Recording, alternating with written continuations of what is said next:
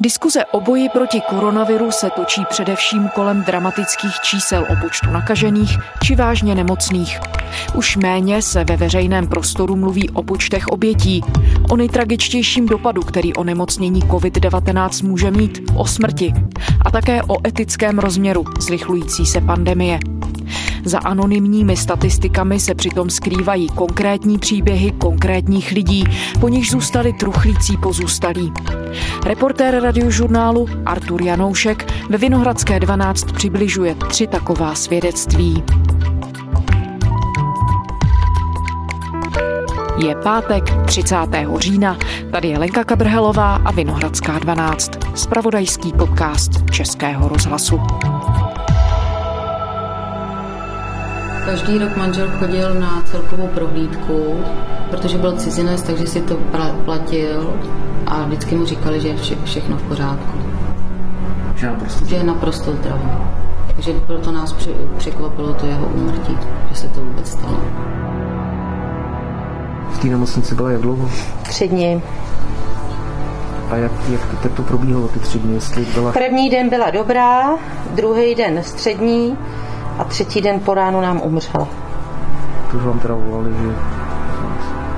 Hmm. Vy jste říkala, že neumřel přímo teda eh, na ten, na ten covid nebo na ten koronavirus. Ano, Co to bylo? Lékaři konstatovali asi plicní embolie, že to bylo. Já jsem to nebyla, ale tak podle lékařské zprávy asi plicní embolie to byla. Takže, že tak. Já jsem mluvil se třemi rodinami, které se vzájemně neznají. Jedna rodina pochází z Prahy, jedna ze severočeského města Dubí, jedna z města Krupka u Teplic. Všechny spojuje jediné. Rozhodli se promluvit o tom, že kvůli onemocnění COVID-19 přišli o nejbližšího člověka, protože stále ve společnosti přetrvávají názory, že COVID-19 je pouhá chřipka, že to není žádné vážné onemocnění. Ano, ono naštěstí většina pozitivně testovaných nemá příznaky nebo je má mírné, ale jsou případy, kdy to onemocnění způsobí velmi vážné zdravotní komplikace a některé končí tragicky.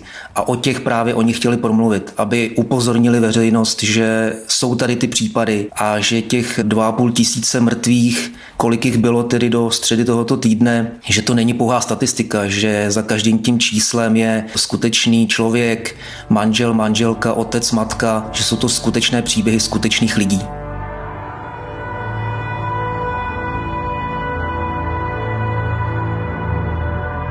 Arture, měly ty příběhy jednotlivých rodin něco společného?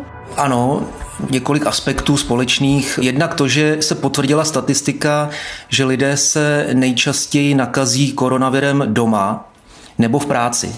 To se ukázalo ve dvou z těch třech případů, protože tam rodinní příslušníci vlastně tu nákazu získali někde v práci, přinesli ji domů, nakazili dalšího člena, který nakonec tedy zemřel. Dalším společným aspektem těch třech případů je to, to už se vymyká statistice, že ve dvou případech zemřeli lidé, kteří předtím byli zdraví. Byl to případ 62-letého Nermina Novaka z Prahy, který dokonce každý rok chodil na důkladné zdravotní prohlídky, které vždy dopadly tak, že mu lékaři řekli, že je naprosto zdravý. Před třemi roky šel na čištění křečových žil.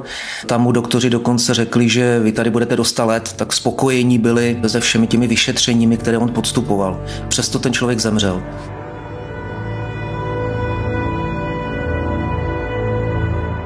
Byl v Chorvatsku, tam mu bylo, eh, jako by měl zimnici, bylo mu špatně, horečku, dva, tři dny, potom přijel domů do Čech, šel na ten test, Druhý den mu zjistili, že je pozitivní. Vyprávěla mi o něm jeho manželka Radka, která líčila, že ten její manžel se nakazil někdy v polovině září v Chorvatsku. On to byl Chorvat, takže jel za svými krajany nakazil se tam od kamaráda. Tomu kamarádovi stačilo, aby tři dny bral léky na srážení teploty, aby byl fit, tomuto muži, 62-letému muži z Prahy, to ovšem nestačilo.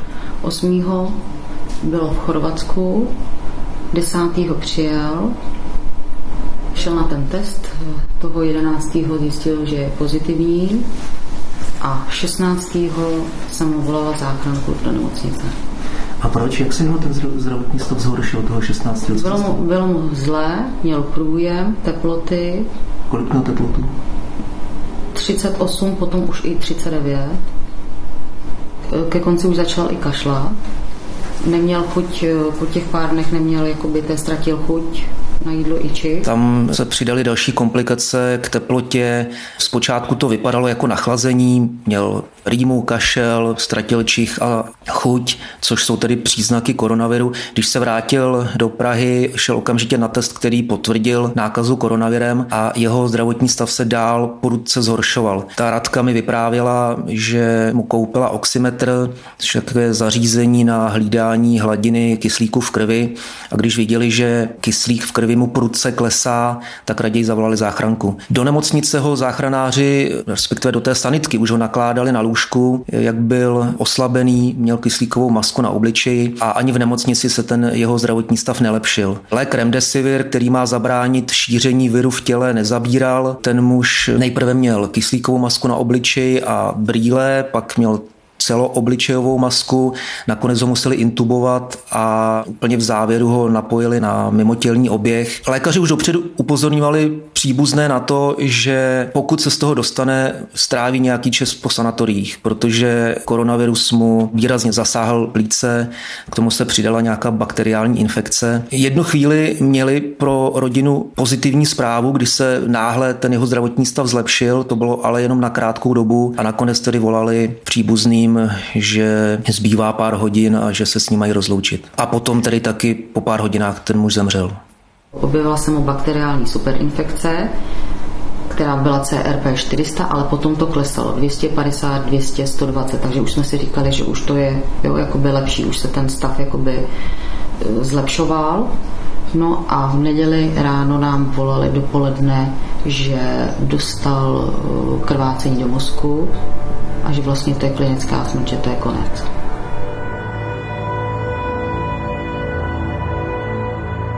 Druhý příběh je ze severočeského města Dubí. My jeho jméno známe, ale rodina si nepřála to jméno zveřejnit a samozřejmě jejich přání jsme vyhověli. Šlo o 61-letého muže, který od jara letošního roku, kdy se objevila ta nákaza koronaviru, se snažil vyhýbat hrozbě nákazy. Poslední měsíce pracoval z domova, protože on byl rozpočtář, tak mohl pracovat na počítači, mohl pracovat z domova. Bohužel do práce chodila jeho manželka, která nakonec se v práci pravděpodobně od někoho z kolegů nakazila a pak nakazila i toho manžela. Zpočátku to vypadalo, že ona měla mnohem těžší průběh toho onemocnění COVID-19 než on. Teďka neměl tak jako by vážný průběh, o tak jako lehčí průběh měl. Až v polovině jakoby toho se mu trochu zvýšila teplota, byl teda unavený, když takové jako chřipka, no, bylo celé tělo, měl myslím, že rýmu a trochu pokašlával, ale ne nějak vážný jako symptomy o tak jako lehčí průběh měl. Podle dcery Ivany, ze kterou jsem mluvil, ta matka ani nebyla schopná vylézt z postele. Všechno zařizoval vlastně ten manžel, ten otec té Ivany který na tom byl mnohem lépe. Vypadalo to jen jak pouhé nachlazení, on měl rýmu, kašel, teplotu, byl unavený, ale vypadalo to jako v uvozovkách běžná chřipka. Proto všechny hrozně překvapilo, byla to zdrcující zpráva, když jednoho dne úplně náhle, nečekaně manželka našla toho manžela ležet na gauči ráno. Manžel byl bezvládný, zavolala záchranku a záchranka už přijela pozdě. On ten člověk zemřel doma. Mamčo tady ráno našla ležel na gauči, jako by spál. No a pak viděla, že nic, takže hned volala záchranku. My jsme u toho nebyli, jenom máma tady byla. Podle lékařské zprávy příčinou úmrtí byla plicní embolie, nicméně ten člověk, který byl pozitivně diagnostikován na COVID-19 a COVID-19 pravděpodobně způsobil zhoršení jeho zdravotního stavu, vůbec eh, celkové tělesné kondice, natolik, že potom došlo k tomu úmrtí. Byť to vlastně celou dobu nebylo navenek nějak zjevné. Což se podle lékařů může stát. Já jsem mluvil s doktorem Pavlem Škrhou, který se stará o covidové pacienty ve fakultní nemocnici Královské Vinohrady a ten říkal, že skutečně může dojít ke skokovému zhoršení zdravotního stavu, že se s tím už párkrát setkal. Třeba na začátku ti pacienti to snášejí docela dobře, můžou si sami dýchat a pak dojde k nějakému rychlému zhoršení a pak záleží samozřejmě, jak moc a jestli stačí ta péče v podobě kyslíku, nebo jestli je potřeba intubace, jestli to stačí, no, nebo někdy nemusí stačit ani to. No. A stalo se vám to přímo? Tak, tak děje se to běžně, no, že ti pacienti prostě uh, se můžou takhle zhoršit skokově. A, že sám viděl, uh, že zemřel pacient, jehož zdravotní stav nevypadal vážně. Přesto došlo k náhlému zhoršení zdravotního stavu a ten člověk zemřel. S tím už se lékaři setkali. Tohle není ojedinělý případ. Třetí příběh je 73-leté Miluše Kuzárové z Krupky u Teplic. Jejíž příběh vlastně kopíruje statistiky. Podle statistik většinou zemřou lidé starší, kteří jsou nemocní, kteří mají nějaké chronické onemocnění srdce, ledvin, plic nebo mají těžkou cukrovku. Ona měla těžkou cukrovku, nefungovaly ledviny tak, jak by měly, jezdila na pravidelné dialýzi. Ona žila v domově důchodců střídavě a střídavě u své dcery, která se o ní starala vždy, když se ta žena vracela z nemocnice z dialýzy domů. Zase přesto, že se všichni příbuzní snažili dodržovat opatření proti šíření koronaviru, tak se tomu nevyhli.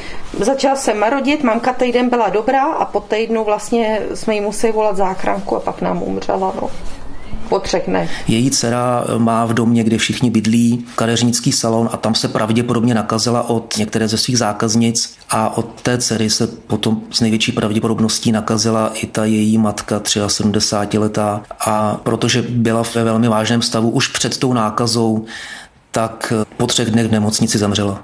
Byla tam sestra, protože já jsem byla v karanténě a byla jsem 14 dnů jenom v posteli. Já jsem jenom ležela. A říkali vám teda, že to mohlo být v souvislosti s tím COVID-19? Nebo... Or, no, byla hodně nemocná a ten ji asi dorazil. Ten, ten COVID. Hmm, hmm.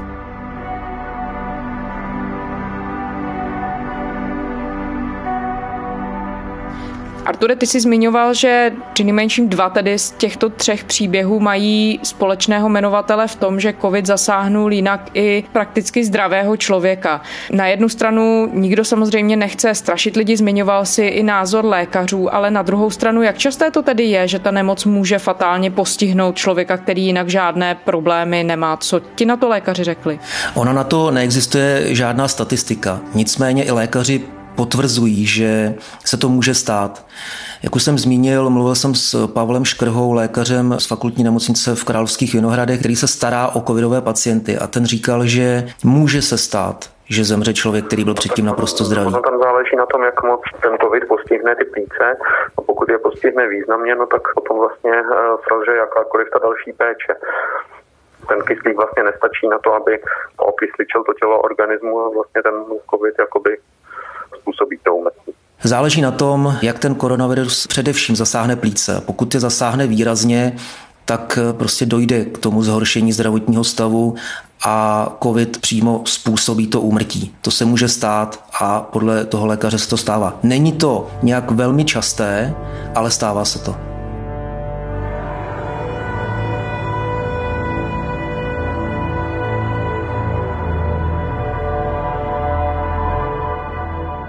Umírají lidi s covidem. Ano, a mě je to líto, mě je to líto. Pravděpodobně ten covid urychluje, ten, nebo zkracuje ten život, to mě je taky strašně líto. V poslední době byl chronicky nemocný a to organismus byl velmi vyčerpán, takže já bych možná neřekl, že zemřel na koronavir, ale že zemřel s koronavirem, eh, protože tam nebyla ta typická pneumonie. Můžete prosím objasnit, jak, se, jak jste k tomuto číslu došli? Jde o lidi, které prokazatelně zabil COVID-19? Nebo lidi, kteří umřeli na jinou nemoc, ale byli na COVID pozitivní? Nebo dokonce o lidi, kteří ani nebyli v čase smrti COVID pozitivní? Byla u zemřelých provedena pitva a bylo potvrzeno, že zemřeli následkem infekce virem COVID-19. Prakticky od počátku koronavirové krize se v té české debatě o ní objevuje diskuze o tom, jestli úmrtí jsou úmrtí s covidem nebo na covid. Ty si, Arture, oslovil řadu odborníků. Jaký je odborný koncenzus? Je tahle debata vůbec podle lékařů a expertů relevantní? Ona ta diskuze, jestli někdo umřel s covidem nebo na covid, byla politickým tématem před volbami, před krajskými volbami nebo senátními volbami.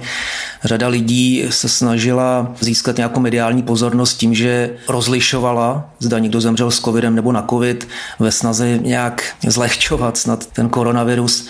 Když jsem mluvil s lékaři, všichni takovéto rozlišení odmítají. Říkají, že rozlišovat, jestli někdo umřel na covid nebo s covidem, je naprosto absurdní. Protože když potom dojde skutečně na lámání chleba zdravotnictví začne selhávat, protože nebudou kapacity, tak začnou zbytečně v důsledku té epidemie umírat i lidé, kteří vůbec nebudou e, nakažení.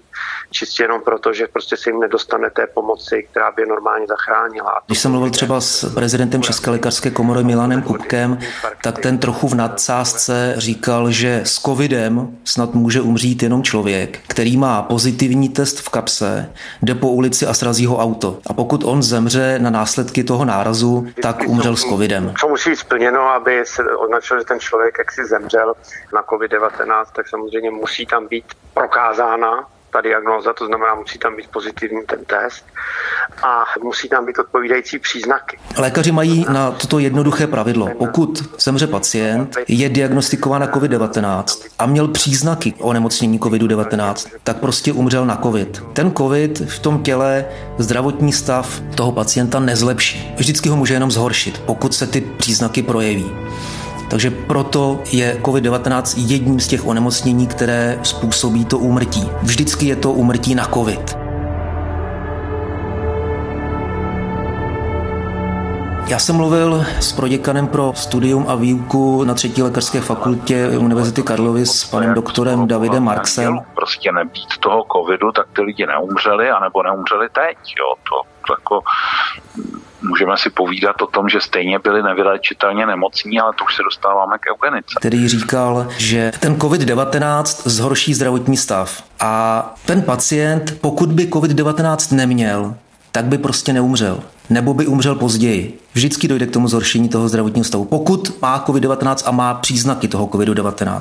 COVID přinesl zvýšení umrtnosti obecné, byť třeba ta smrtnost vstažená ke konkrétní nemoci eh, z hlediska epidemiologické statistiky mm, tam nezafigurovala. Uhum. Prostě těch lidí umírá víc. A nebejt ho, tak bych neumíralo.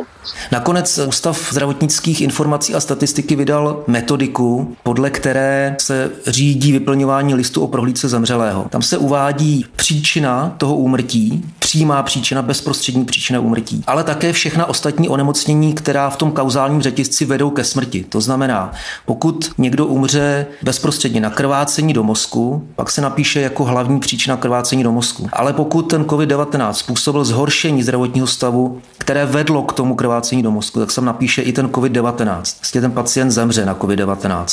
A i na to krvácení do mozku. Řadě případů mm, je to trochu jako loterie, co tam uvést jako tu hlavní nemoc. A jo, tou hlavní nemocí může být eh, rakovina, ale primární příčinou může být krvácení eh, do mozku. Pan doktor Marx k tomu má takový příklad. Pokud má pacient těžkou formu nebo finální stádium rakoviny a zemře na krvácení do mozku z metastáz, tak ano, zemřel na krvácení do mozku z metastáz. Ale kvůli čemu? Kvůli té rakovině. A co je horší pro ten organismus? Co bylo závažnější? Ta rakovina nebo to krvácení? Bez té rakoviny by k tomu krvácení nedošlo. Tohle jsou opravdu technikálie, které jsou podstatné z hlediska mm, vědeckého poznání, ale rozhodně nejsou podstatné z hlediska toho, že ty lidi umírají a že by jinak neumřeli nebo by umřeli o dva měsíce později. Takhle k tomu lékaři přistupují. Pokud dojde k zhoršení toho zdravotního stavu, tak se prostě uvádí, že ten pacient zemřel na COVID. Když jste, Arture, mluvili i o lékařské etice, tak jedna otázka, která se v souvislosti s tím krizovým stavem v České republice objevuje, je možnost plnících se nemocnic a možné zahlcení zdravotnického systému. V té souvislosti se začalo mluvit o tom, jestli ta situace nemůže dojít tak daleko, že by lékaři museli přistupovat k něčemu, jako je triáž pacientů, kdyby museli rozhodovat, kdo tu péči ještě dostane a kdo ne. Je to podle lékařů, třeba podle lékařského etika kritika pana Marxe reálný scénář? Ono k tomu zahlcení českého zdravotnického systému skutečně může dojít. Podle některých lékařů, se kterými jsem mluvil, už teď není ta diskuze o tom, jestli k tomu dojde, ale kdy. Pro nás jako pro doktory je tou nejčernější můrou to, když prostě budeme mít tři pacienty a můžeme léčit jenom jednoho, tak rozhodnout, které dva ponechat svému osudu. To je prostě, toho se všichni strašně děsíme. Je to, je to reálné? Může k tomu v České republice dojít?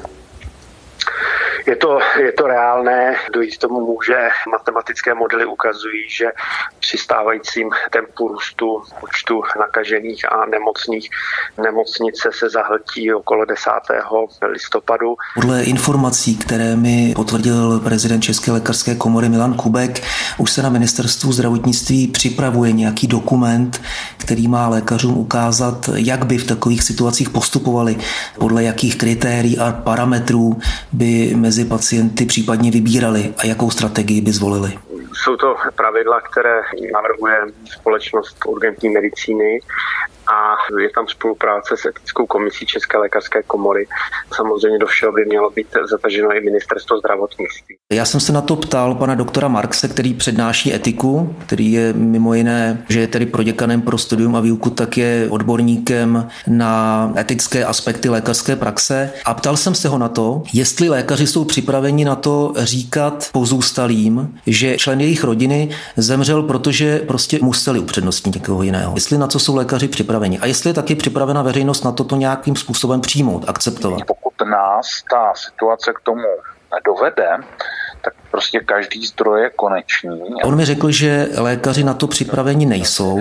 Nejsou na to připraveni, nedělali to takhle, ale budou muset, když to bude potřeba. I když už v dřívějších dobách volili v některých případech, jestli dál pokračovat v léčení pacienta, jehož stav je bezvýchodný. Ale tohle je nová situace. Tady by se volilo masivně, volilo by se prostě proto, že nejsou zdroje, že není lůžko, nebo že není technika, nebo že není personál. To je úplně nová situace pro ty lékaře. Lékaři na to nejsou zvyklí a pan doktor Marx říkal, že je jedině dobře, pokud nějaký manuál vznikne, aby věděli, o co se mají opřít, jak postupovat, a to jim pak pomůže i v té komunikaci s těmi pozůstalými. A zmiňoval on jako lékařský etik, který se tou praxí zabývá i to, jak zásadní tedy nebo bezprecedentní tahle krize vlastně je a před jaké otázky to ty lékaře staví? Tak ano, česká společnost, čeští lékaři na to připraveni nejsou, ale nejsou na to připraveni lékaři ani v jiných zemích. Španělsko obnovilo kvůli šíření koronaviru výjimečný stav a chystá další mimořádná opatření. Rekordní nárůst počtu nakažených zaznamenávají v posledních dnech ale i další evropské země. Španělsko zažilo velmi krutou tu první vlnu na jaře, to nesmíme zapomínat, kdy zemřelo asi 30 tisíc lidí a země byla dlouhé týdny prakticky úplně uzavřená, zcela bez života. S největším tlakem se potýká Madrid, kde bylo před krizí k dispozici 641 míst pro závažné případy. Podle údajů ústřední nemocnice ale potřebovalo takové lůžko už více než tisíc lidí. Anonymní zdroj z nemocnice v Madridu deníku El País potvrdil závažnost situace s tím, že je pro pacienty ponižující a nemocnice zůstává stále přeplněná. Podle něj existují dny, kdy v nouzových situacích čeká na lůžko 150 až 200 lidí a k tomu třeba docházejí respirátory. Necháváme lidi umírat, připouští zdroj z madridské nemocnice. Je tady pandemie, kterou Evropa nepamatuje nebo svět nepamatuje a samozřejmě to bude přinášet situace, do kterých se lékaři budou dostávat, bude se do nich dostávat společnost a nejsme na ně připraveni, nejsme na ně zvyklí a ze smrtí se nedá smířit. A ukazuje nám COVID také něco o tom, jakým způsobem vlastně o smrti jako společnost přemýšlíme. Třeba i z některých vyjádření politiků se trochu zdálo, že těm obětem v jistou chvíli nepřikládali tak velkou váhu. Co na to etici říkají? Je pravda, že někdy do poloviny října politici se snažili tu situaci ne přímo zlehčit, ale říkali, že umírají především pacienti, kteří jsou vážně nemocní. Každý život je cenný a my děláme všechno maximum pro to, aby, aby jsme zkrátka to zvládli. I premiér Andrej Babiš řekl v někdy na začátku října, že není pravda, že by tady byl nějaký covid zabiják. E, ano, můžeme říkat, že máme tisíc mrtvých. No tisíc mrtvých je průměr e, třech dnů v České republice. V České republice zemře 110 tisíc lidí za rok. Že to tak není, že umírají lidé, kteří jsou nemocní, už před nákazou byli nemocní a tak je to nutné lidem vysvětlovat. A to jsou lidi, kteří e, umírají s covidem. Jo, my máme tady i na sekretariátě e, babičku naší kolegyně, která měla mrtvici a ležela e, v nemocnici v Náchodě a bohužel tam ležel někdo vedle ní s covidem a potom zemřela s covidem. Ty se ale ukazuje, že umírají i ti, kteří byli naprosto zdraví před tou nákazou a že to onemocnění je nutné brát vážně. Teď už se všichni shodují na tom, že to tak je, že je to nutné brát vážně a premiér každou druhou tiskovku začíná slovy. Vážení spoluobčané, po hezkém létě začíná podzim a my se opět nacházíme ve velmi složité situaci. Já chápu, že mladí lidé se chtějí bavit, ale teď skutečně jsme v situaci, která je vážná. Situace skutečně není dobrá. Situace je velmi vážná. Situace je vážná. Teď už o tom takhle politici mluví. Když se budeme bavit přímo o té smrti, já jsem si dělal takový krátký průzkum, jak se o úmrtí na COVID-19 informuje v médiích, nebo vůbec, jak se ta statistika, která se týká onemocnění COVID-19, projevuje v médiích a zjistili jsme, že média se věnují samozřejmě počtu nakažených, a reprodukčnímu číslu. To nám ukazuje, jak se ta epidemie šíří. Pak se věnují tomu, kolik bylo hospitalizovaných pacientů a kolik z nich je ve vážném stavu. To nám ukazuje, jak ta epidemie je vážná, ale nevěnují se těm příběhům těch zemřelých. Zmiňuje se poslední dva týdny, kolik lidí zemřelo, protože jich opravdu narůstá, každý den jich je kolem stovky.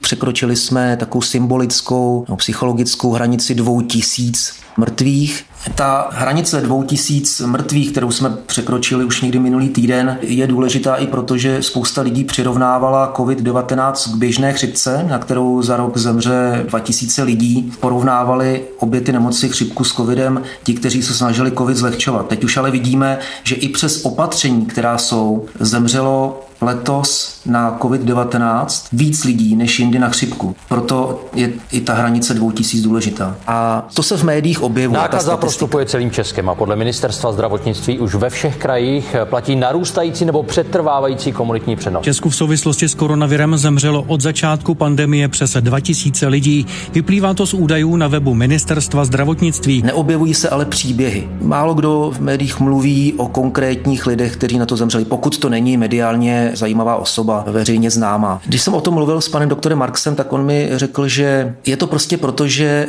naše společnost a nejenom v České republice, ale i v jiných vyspělých státech považuje téma smrti pořád ještě za tabu. Tam jsou dvě věci. Jo. Institucionalizovali jsme smrt jo, a současně mluvíme v našich klientech, v našich pacientech falešné zdání nesmrtelnosti. Ono se o smrti nemluví. Jak jim vyprávíme o mm, genetickém inženýrství a transplantacích obličeje a, a umělých, umělých kloubech, že oni jsou pak překvapení, že jsou nemoci, nemoci, na které se umí. My jsme si zvykli na to, že lékařská věda nás dostane ze všeho všechno zmůže. Jsme získali takový falešný pocit jakési snad až nesmrtelnosti. Vždycky nás toho lékaři dostanou. To se také projevuje na tom, že řada lidí odmítá dodržovat opatření, která mají zabránit šíření viru. Vidíme to pořád. A nejenom na demonstracích. Vidíme to i v ulicích, kde se nedodrží rozestupy. Ani teď, když si spousta lidí už uvědomuje, že je to vážné, tak ale přesto se ta opatření nedodržují tak, jak by měla. V médiích se objevují příběhy z pozitivním koncem. To mají lidi rádi, protože to přináší jakousi naději. Příběhy lidí, kteří zemřeli, se neobjevují, protože ta smrt je něco definitivního, co už nelze změnit, kde už ta naděje není. A pan doktor Marx řekl, že v té hromadě těch příběhů se šťastným koncem by měly být příběhy s tím tragickým. Protože ty nás učí k tomu, aby jsme byli opatrní, aby jsme byli obezřetní, aby jsme tu nákazu nebrali na lehkou váhu, aby jsme ji brali vážně. Prostě mezi těmi šťastnými příběhy musí být i ty tragické protože bez nich spousta lidí nebude dodržovat ta opatření. Reportér radiožurnálu Artur Janoušek. Arture, děkujeme. Já děkuji za pozvání, naslyšenou. A to je zpáteční Vinohradské 12 vše.